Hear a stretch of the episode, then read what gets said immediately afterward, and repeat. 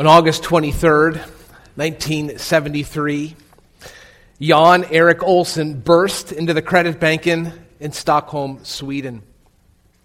Firing his weapon in the air, he screamed, The party has just begun. On the hollow end of that gun, four young bank tellers crowded into the bank vault. They'd spend the next six days as hostages. In many ways, this was a normal standoff, negotiation and demands. The police drilled to peer into the vault. There was gunfire and death threats and screams. But something unusual happened as well.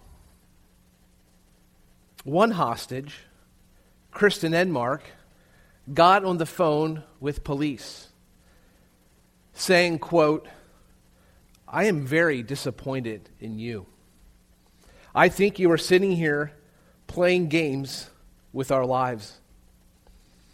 You see, Kristin and others tended to feel a sympathy for the bad guys. They grew comfortable, a bond formed with their captors. And after trial, or excuse me, at trial, after the event, rather than testify against them, they raised money for the defense.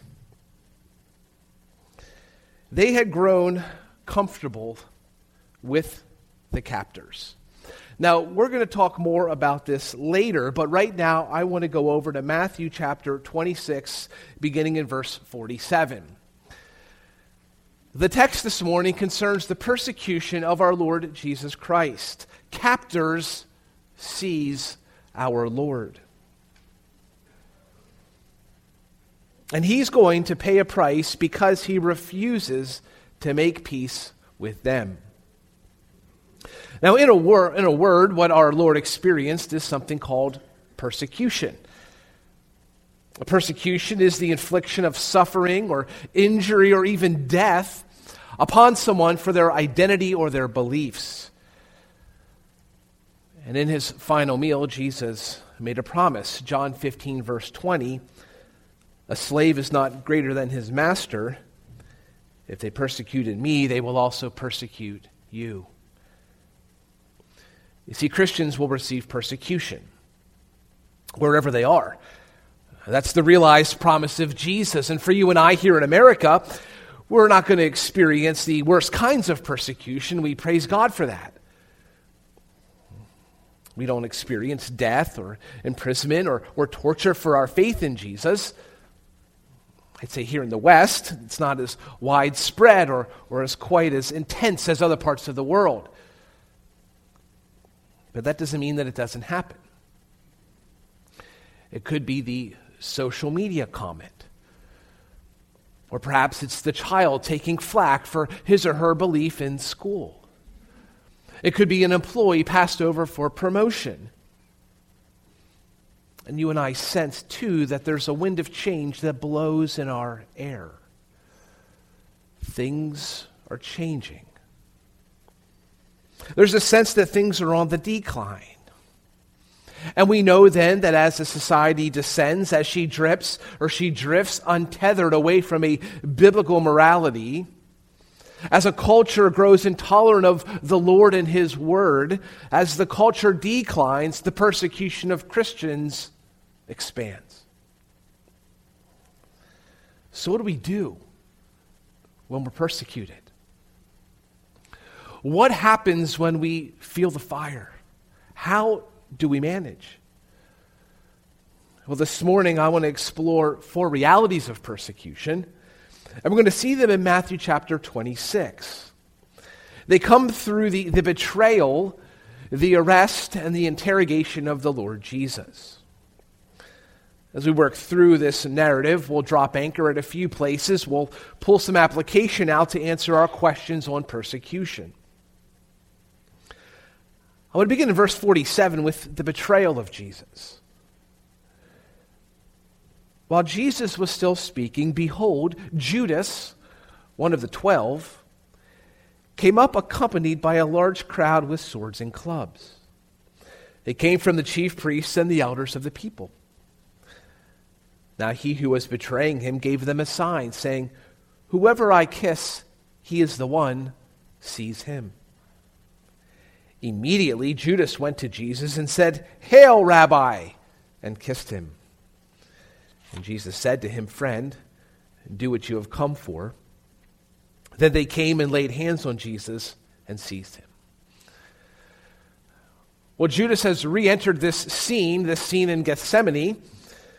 And remember from last week, Jesus had been praying in the garden. Jesus had been baring his soul to God in this olive garden. His three closest friends, those he's relied upon, they are found sleeping.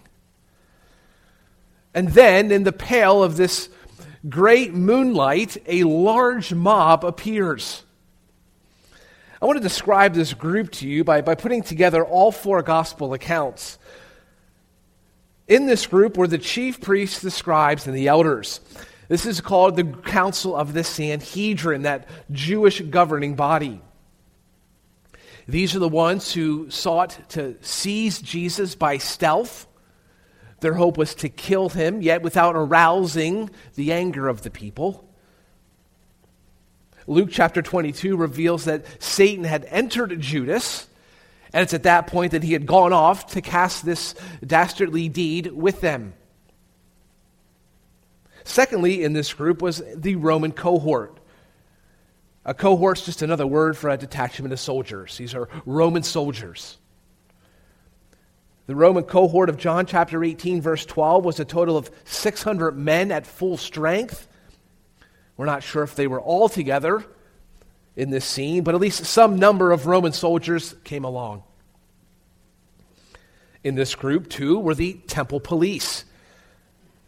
This would be the armed division of temple servants. They would be the muscle that represented Jewish interests within the temple.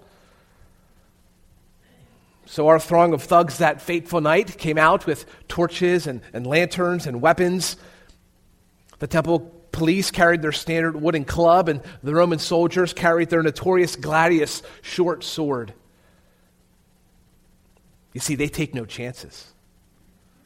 They will not miss Jesus tonight. You see, if you miss him, if he gets away tonight, he is back in the wind again. He's elusive, he's a somewhat mysterious guy to catch. After all, this is Jesus his heel teetering on the edge of the cliff. The enraged people of Nazareth are ready to throw him off. What happened? But passing through their midst, he went his way. This is Jesus who is preaching a oneness with God. He's preaching it to a group of Jewish leaders, angry hands holding cold, heavy rocks. They have him cornered. They were seeking again to seize him, and he eluded their grasp. You see, no way will Jesus walk off this time. And Judas, one of the twelve, Judas led the pack. Matthew described him there as one of the twelve. That makes this all the more atrocious and, and vicious, doesn't it? Now, not all in the group had seen Jesus before. Remember, it was dark outside. They're looking for a 30 year old Jewish man. There were probably a number of them. How are they going to know who to seize? Judas tells them, Whoever I kiss, he is the one. Seize him. In your English Bibles, you'll see the word kiss in verse 48 and the word kiss again in verse 49. In the Greek, these two words are different.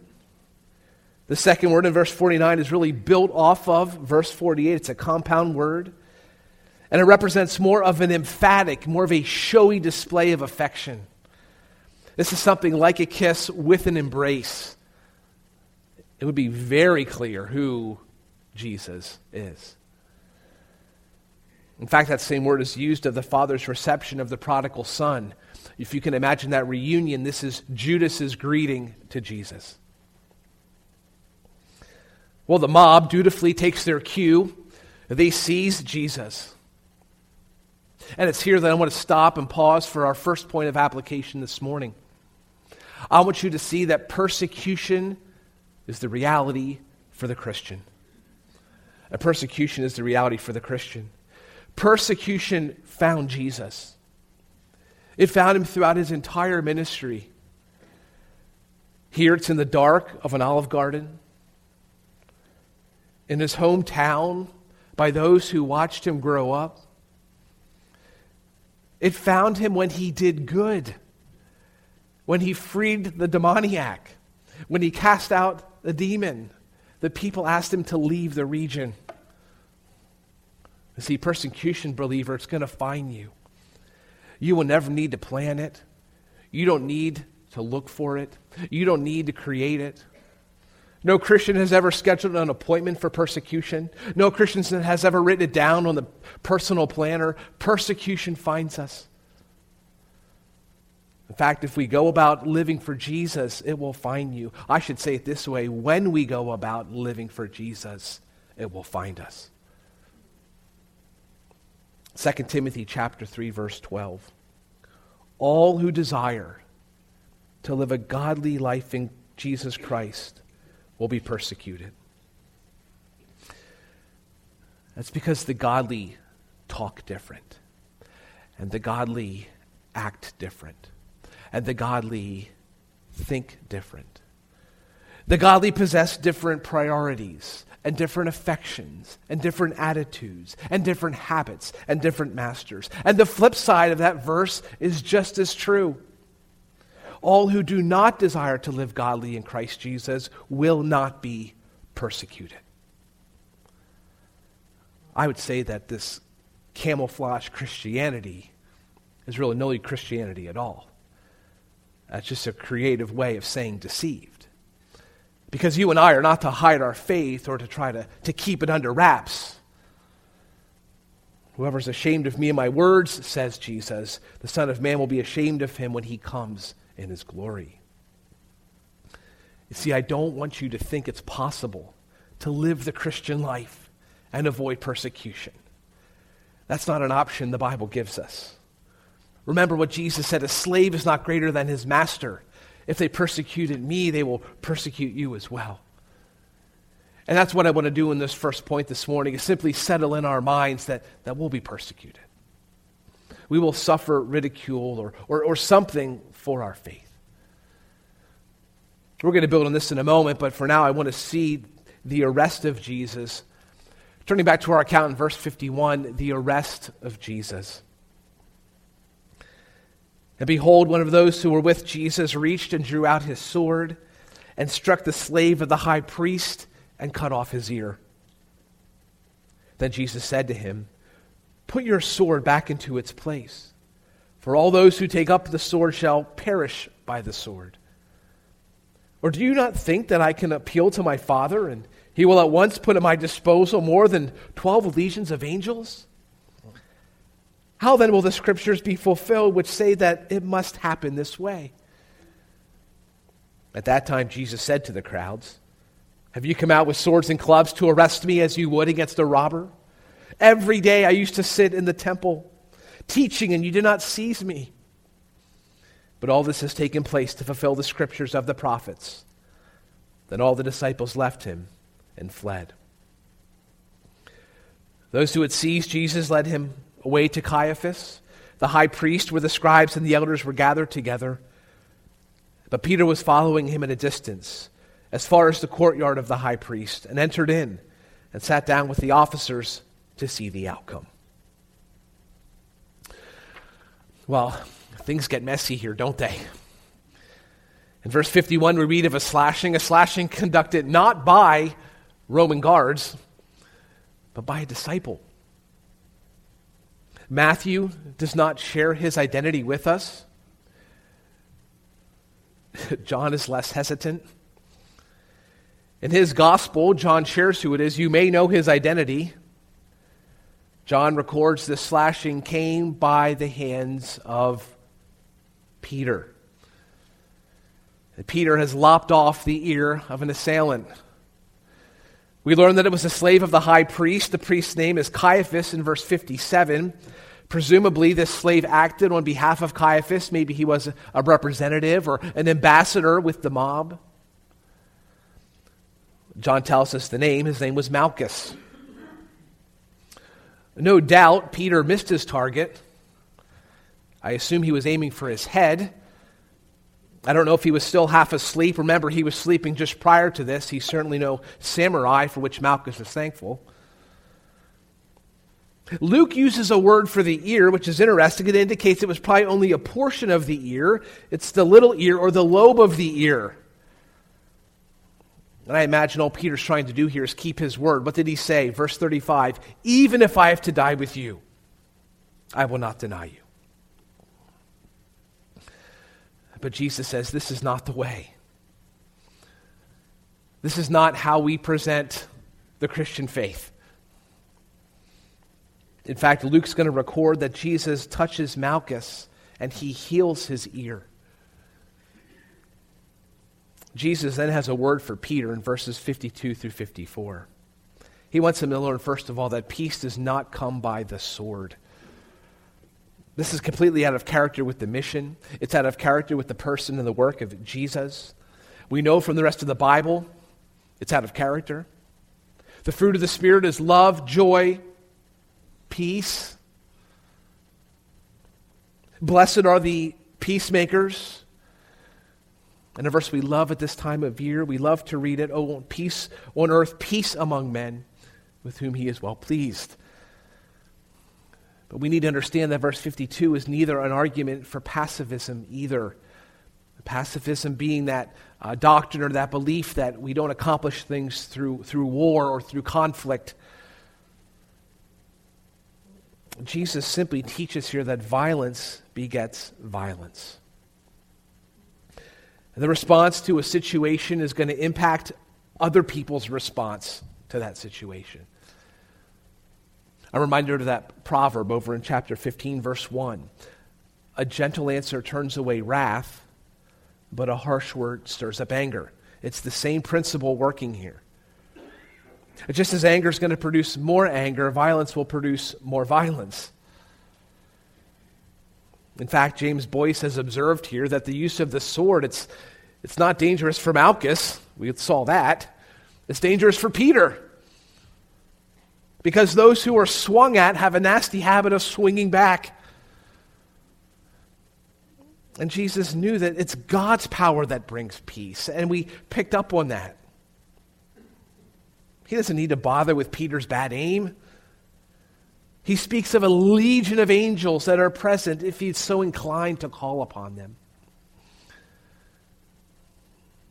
If the term legion of verse 53 reversed to a, a Roman unit of soldiers, the equation is something like 6,000 times 12. Simply a word from Jesus unleashes immense power. We also see in this passage that, that peace is coming through a fulfillment of Scripture. Jesus has emphasized this twice. In verse 54, his arrest allows prophecies to be fulfilled. And then again in verse 56, the prophets have predicted his suffering. And that brings us to a second anchor, a second point of application this morning. Persecution opens doors. Persecution opens doors. The persecution of Jesus is going to lead him where? It's going to lead him to the cross. Truly, truly, truly, I say to you, unless a grain of wheat falls into the earth and dies, it remains alone. But if it dies, it bears much fruit.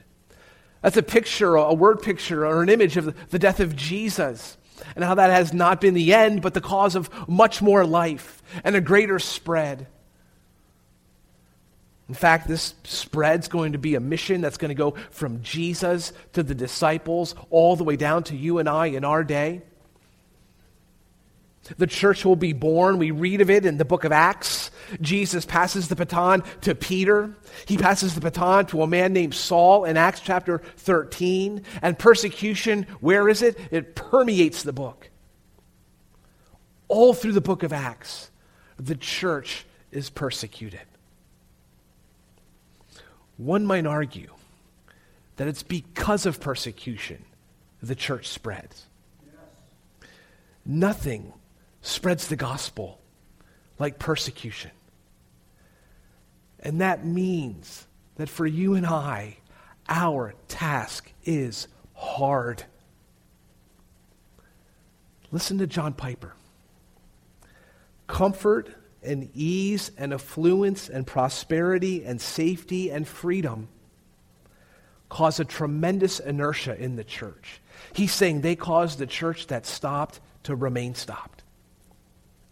The very things that we think would produce personnel and energy and creative investment of both time and money in the cause of Jesus and his kingdom, they instead produce the exact opposite weakness and apathy and lethargy and self centeredness and a preoccupation with security. He goes on, persecution can have harmful effects on the church.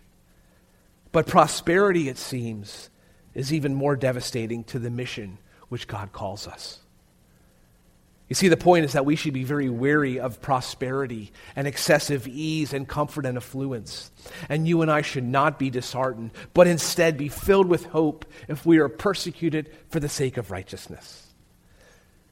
You see, as I read him and as I speak this morning, I'm not arguing against prosperity and I'm not arguing against comfort, but I do need to ask what is that doing to us? Have these things closed the very doors that bring us a joy we rarely feel and new believers we rarely see? Persecution hurts.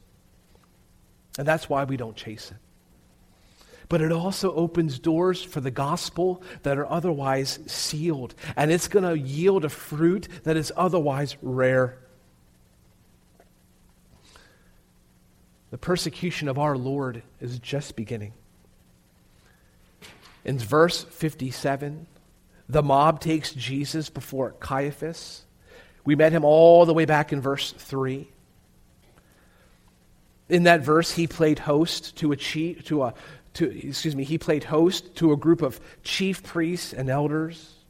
Verse 4 they plotted together to seize Jesus, to kill him. And don't be fooled by his title, high priest. Remember, we observed he's more of a mafia don than he is a religious leader. We also read here this morning that Peter is, is, still with Jesus. He's following along. He follows Jesus in. No doubt he's trying to keep that promise Jesus, I will never fall away. Over in John chapter 18, verse 15, we learn that another disciple was with Peter. Presumably that's John. And John or John's family knew Caiaphas. He was able to speak to the doorkeeper and get Peter in. Maybe I want to pause just one more time and make a third point of application. I want to drop another anchor, and I want you to see this morning that persecution can cause isolation. Persecution can cause isolation. From here on out, from now until the cross, our Lord is on his own. He's going to endure trials and beatings and death. He's going to do all of this alone. And you and I need to realize this morning that there may be times in the Christian life where we endure persecution alone. And I want to address in particular young people with us here this morning. If you decide to one day grow up and follow Jesus, and you want to be a Christian, there's going to be a time where you have to stand on your own. Where you come out from underneath the, the, the shadow or the approval of mom or of dad. And there's a time where we say that your faith must become your own. And part of that is not going to feel good. Part of that's going to be persecution. Where you're going to be taking flack for your faith, where people will maybe make fun of you or, or belittle you because you believe in Jesus. And it may be that you don't go with what other people are doing, or you disagree, or, or even argue back against their beliefs. And in those moments, praise God. That's a good thing. The Bible tells us that Jesus is proud of you, He delights in you. Blessed are you when people insult you and persecute you and falsely say all kinds of evil against you, says Jesus. Rejoice and be glad, for great is your reward in heaven. That's a great verse for all of us. And I realize for others too this morning that with Christmas coming, you're going to find yourself in a tough spot. Because you know if you just remain quiet, you'll be able to get through the day with that relationship intact. But you know too that if you speak up, there might be persecution. Someone might get offended. You need to pray and discern God's will. There may be persecution, there may be isolation. But for all of us, wherever we are, young or old, we need to realize that we are probably not as alone. Let me check that. We are definitely not as alone as we might think.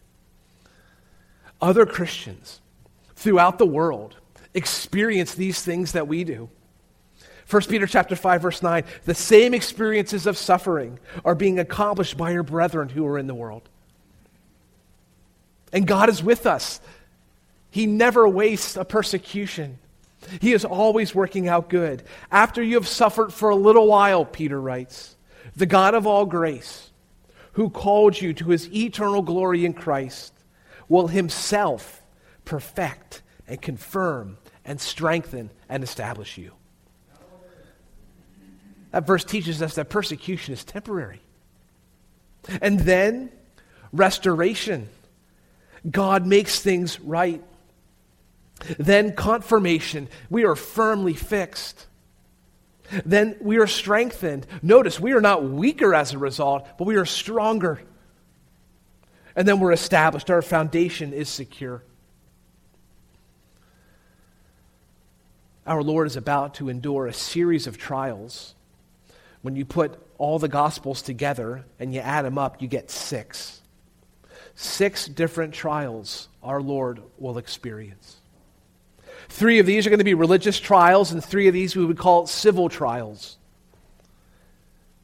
Jesus is going to go before Annas. He's the father in law of Caiaphas. He's a former high priest. He's then going to go before Caiaphas. That's our account today. He's then going to go before the Sanhedrin Council. That's Matthew 27, verses 1 and 2.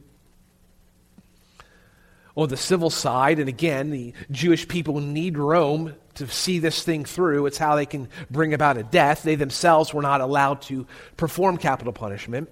Jesus will go before a man named Pilate. Pilate's the Roman governor. He'll go before a man named Herod Antipas. He's the one who killed John the Baptist earlier in Matthew's gospel. He'll then go before Pilate again. But for now, Matthew wants to share with us the trial of Caiaphas. Verse 59 is his interrogation. Now, the chief priest and the whole council kept trying to obtain false testimony against Jesus so that they might put him to death. They did not find any, even though many false witnesses came forward. But later on, two came forward and said, This man stated, I am able to destroy the temple of God and to rebuild it in three days. The high priest stood up and said to him, Do you not answer? What is it that these men are testifying against you? But Jesus kept silent. And the high priest said to him, I adjure you by the living God that you tell us whether you are the Christ, the Son of God. Jesus said to him, You have said it yourself. Nevertheless, I tell you, hereafter you will see the Son of Man sitting at the right hand of power and coming on the clouds of heaven. Then the high priest tore his robes and said, He is blasphemed. What further need do we have of witnesses? Behold, you have now heard the blasphemy. What do you think? They answered, He deserves death. Then they spat in his face and beat him with their fists. And others slapped him and said, Prophesy to us, you Christ, who is the one who hit you? Isn't there something particularly frustrating about unjust courts? When the very systems of justice put in place to be right and fair, when they themselves are crooked, when we expect a, a crookedness from certain segments of society, but, but, but the courts?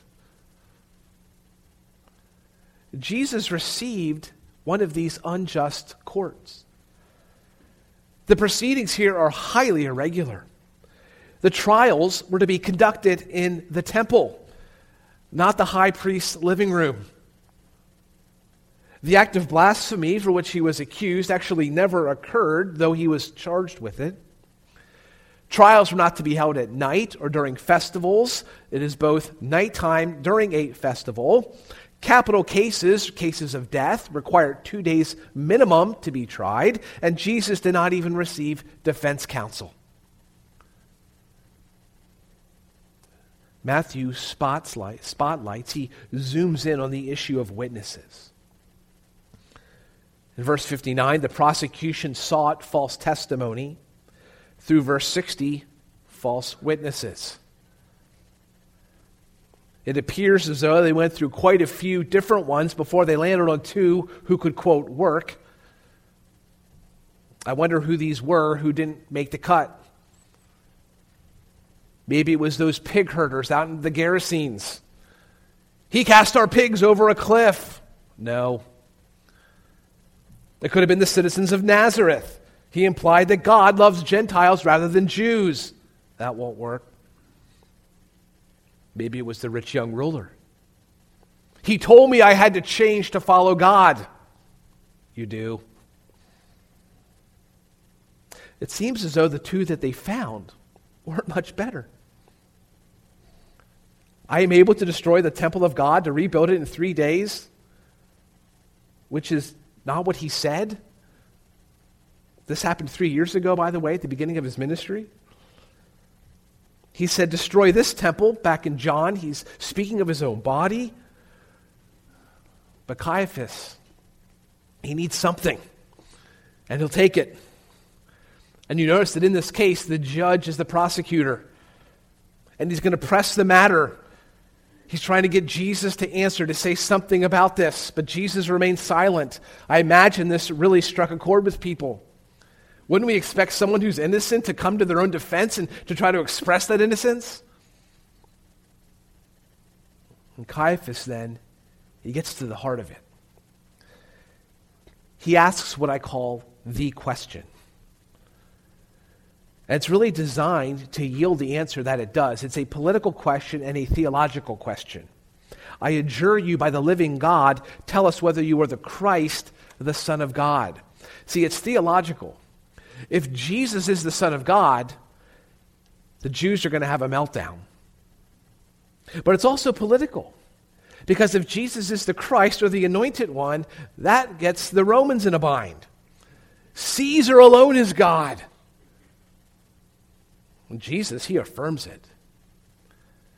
He quotes Daniel 7, he quotes Psalm 110. He takes both of them and applies them to himself. And this sham trial, it explodes into fury. Caiaphas tears his clothes. The council screams death. And they begin to spit in his face and punch him and slap him. Luke 22, by the way, informs what's happening in verse 68. We learn there that they had blindfolded Jesus, and they're playing a sadistic game. They're mocking his prophetic ability. So, so they're hitting him, they're punching him, and trying to see hey, can you prophesy who hit you? I want us to see, fourthly, this morning, then, persecution brings real adversity to our lives. Persecution brings real adversity to our lives. I'd say it's very unlikely that we're going to experience what Jesus did for our faith. But godly living, it, it, it will yield persecution. And anytime we're persecuted, all persecution, it is sharing in the sufferings of Jesus. 1 Peter chapter 4 verse 12, beloved, do not be surprised at the fiery ordeal among you, which comes upon you for your testing, as though some strange thing were happening to you. But to the degree that you share the sufferings of Christ, keep on rejoicing. Now, persecution, it, it might feel weird. It's that strange combination of, of pain, whether it's physical or emotional or mental, whatever that may be, with some kind of deeply rooted joy. It's an odd combination. I, I don't know if we can find it in other areas of our lives, but, but that is what we see happening. And that's going to be hard for us. Because most of us, we want to be at peace with people. We want people to like us. We don't want to offend them. But persecution brings real adversity. It, it, could be a punch or, or a slap, or maybe someone spits at us, but more likely it's going to yield some confusion. Why don't people just accept Jesus? It could yield disappointment. This isn't turning out the way I thought it would. I thought it'd be easier. It hurts. It might even yield anxiety. It's difficult to see how any of this turns out for good. Doesn't the Bible say that God works together all things for good? I don't see that. But persecution is a reality for all Christians.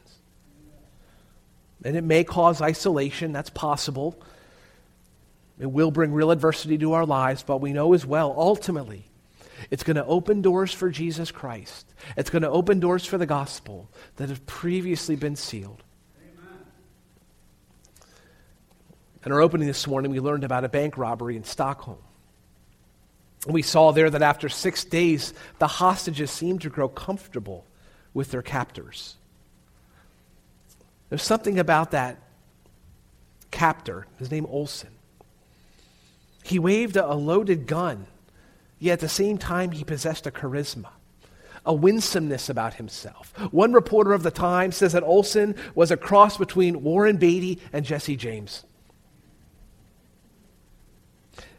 And the captors and the captives, they, they formed a bond. Through those six days, they began to talk to one another on a first name basis. Dubbed the Stockholm Syndrome, a hostage develops a bond with his or her captor. What would be a normal disdain turns into more of a, an empathy or, or a sympathy for the captor. And I fear the Church of the West suffers from a spiritual Stockholm syndrome. See, the world around us has taken us captive, and it seeks to make us captive. And it tells us that if we affirm the right things, if we avoid the wrong topics, if we just keep silent and enjoy the comforts and the ease and the prosperity, if we sit in the vault and shut our mouths, you can live a nice, quiet Christian life. No waves, no friction, no persecution. You and your Jesus can enjoy your time together in your church with your people over there. I fear that over time, we come to like this.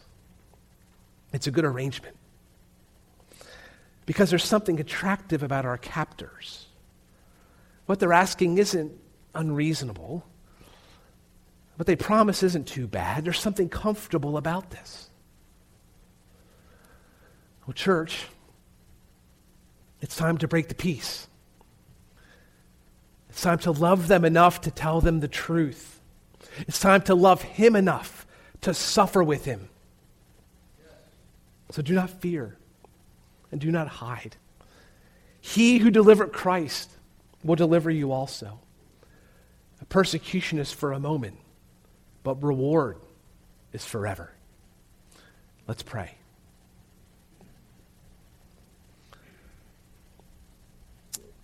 Heavenly Father, we fear men.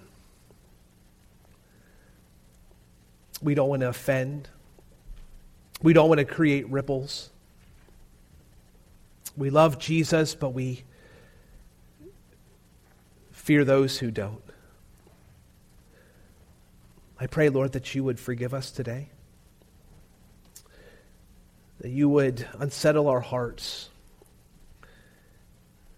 that we would be careful not to make idols of comfort and security and peace. Oh Lord, we don't want to look for a fight. We don't want to seek out persecution. But we don't want to neglect to walk in the footprints of our Lord Jesus either. And I pray for us today that you would give us a boldness, that you would give us a fresh take on what it means to be a Christian, and to be bold as lions and courageous as Jesus. Place that burden on our hearts, Father. Give us opportunity to use it, and give us grace to know when. Father, we love you and we pray these things in Jesus' name. Amen.